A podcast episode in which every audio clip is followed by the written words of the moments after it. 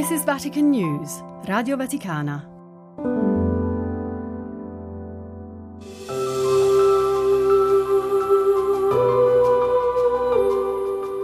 Anche chi sa poco o nulla di lui, quando scrive un'email o guarda il calendario, calcola gli anni a partire da quello della sua nascita.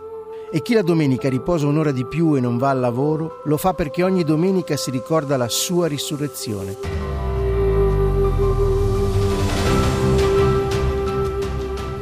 Chi è Gesù di Nazareth che ha condizionato così tanto le nostre vite? Sono Andrea Tornielli e questo è Nazareno, il podcast che vi racconta la vita di Gesù.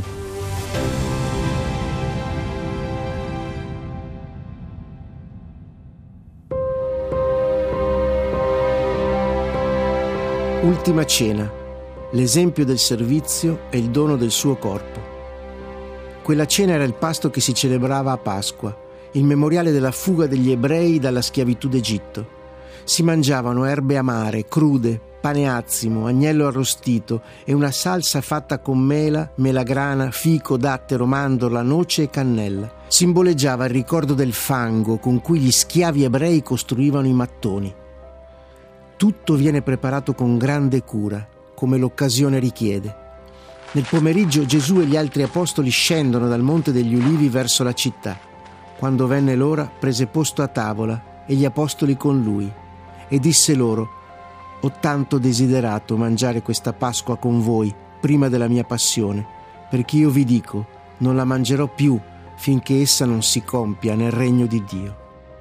Prima di sedersi a tavola avevano fatto le tradizionali abluzioni, ma improvvisamente Gesù si alza, depone le vesti, prende un asciugamano e se lo cinge attorno alla vita, poi versa dell'acqua nel catino e comincia a lavare i piedi dei discepoli e ad asciugarli lava i piedi a tutti, anche a Giuda. Arriva dunque da Simon Pietro e questi gli dice, Signore, tu lavi i piedi a me? Risponde Gesù, quello che io faccio tu ora non lo capisci, lo capirai dopo. Gli dice Pietro, tu non mi laverai i piedi in eterno.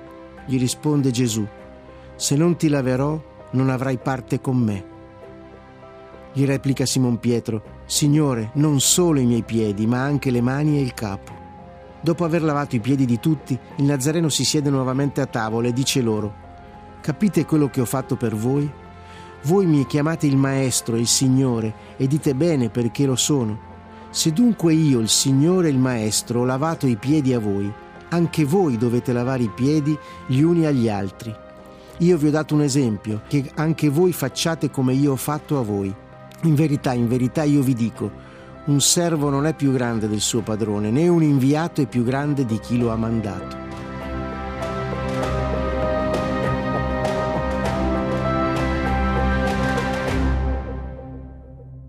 Erano ormai abituati a questi gesti di Gesù che li lasciavano senza parole.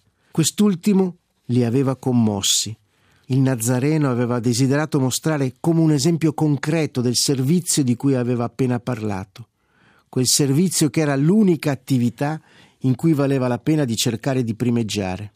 Mentre iniziano a mangiare, accade un fatto straordinario.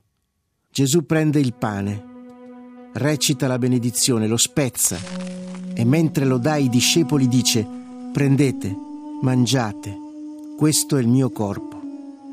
Dice proprio così, questo è il mio corpo, e poi aggiunge, fate questo in memoria di me. I dodici a tavola con lui lo guardano con aria interrogativa. Che cosa significa mangiare il suo corpo? Dopo aver spezzato e distribuito il pane, Gesù appare turbato. Dice infatti, in verità vi dico, uno di voi mi tradirà. I discepoli si guardano l'un l'altro, non sapendo bene di chi stia parlando. Ora uno dei discepoli, quello che Gesù amava, si trovava a tavola al fianco di Gesù.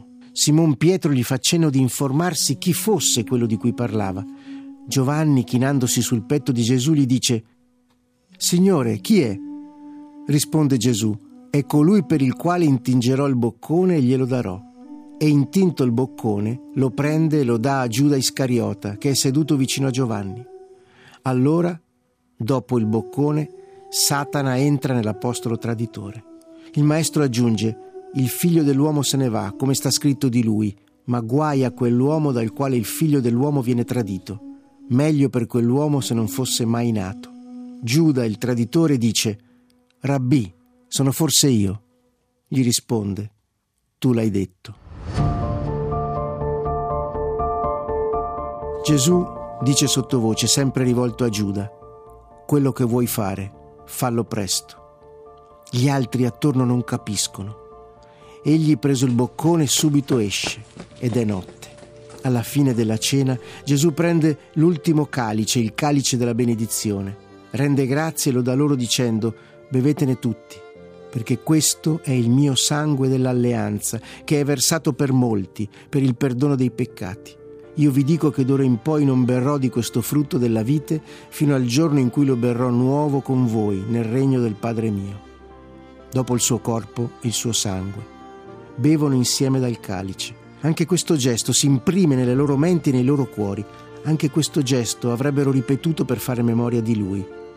In quel momento alcuni di loro ricordano che l'anno precedente a Gennesaret il maestro aveva detto parole che a loro erano parse incomprensibili se non mangiate la carne del figlio dell'uomo e non bevete il suo sangue, non avete in voi la vita.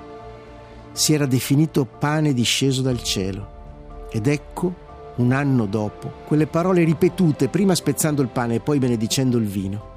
Un modo unico per rimanere presente tra loro, con l'indicazione di ripetere le sue parole e i suoi gesti, per restare sempre uniti a lui.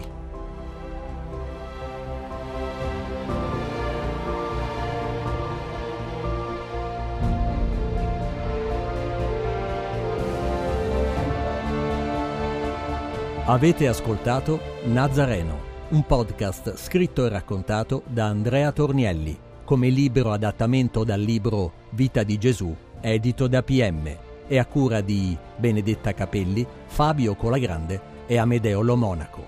Realizzazione tecnica di Adriano Vitali.